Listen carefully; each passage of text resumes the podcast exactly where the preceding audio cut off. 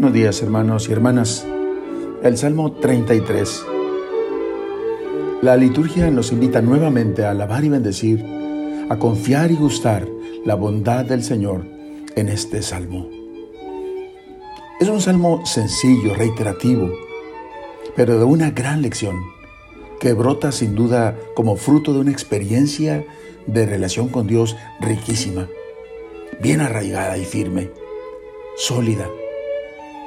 La fe perseverante y la confianza en Dios que nos salva y nos da mucho más de lo que le pedimos. Es conocido este salmo como el Magnificat del Antiguo Testamento. El salmista quiere expresar en un canto toda su gratitud al Dios providente. Es un adelanto a lo dicho por San Pablo en 1 Corintios 10:13. Dios es fiel y no permitirán, no permitirá que sean tentados por encima de sus fuerzas.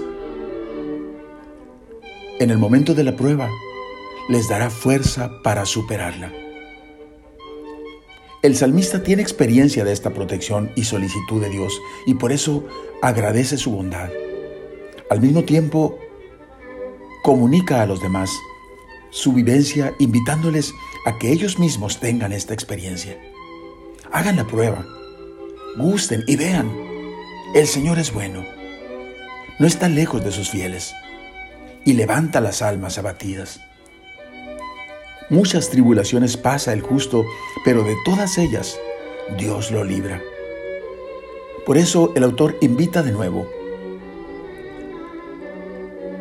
Mírenlo a Él y contémplenlo. Serán iluminados, quedarán radiantes, porque mirar a Dios es mirar la luz y reflejarla, como Moisés, como Esteban. Quien anda en la luz, iluminado, irradia el mismo luz, luz de alegría, de confianza, de seguridad. Y dice el salmista con cierta jocosidad, y no tendrán más cara de frustrados. A los que lo buscan no les falta nada, no carecen de nada, porque Dios vela por ellos y les provee. Qué hermosa lección impartida con fina intuición de corazón y como fruto de la experiencia compartida. Oremos. Quiero confiar en ti, Señor. Quiero gustar. Quiero ver, Señor. Déjame contemplarte y gustar, Señor, la dulzura de tu presencia, para que también yo sea iluminado por tu gracia y pueda compartir esta luz a mis hermanos. Llena de tu luz, luz de alegría, luz de confianza, luz de seguridad, mi corazón. Amén.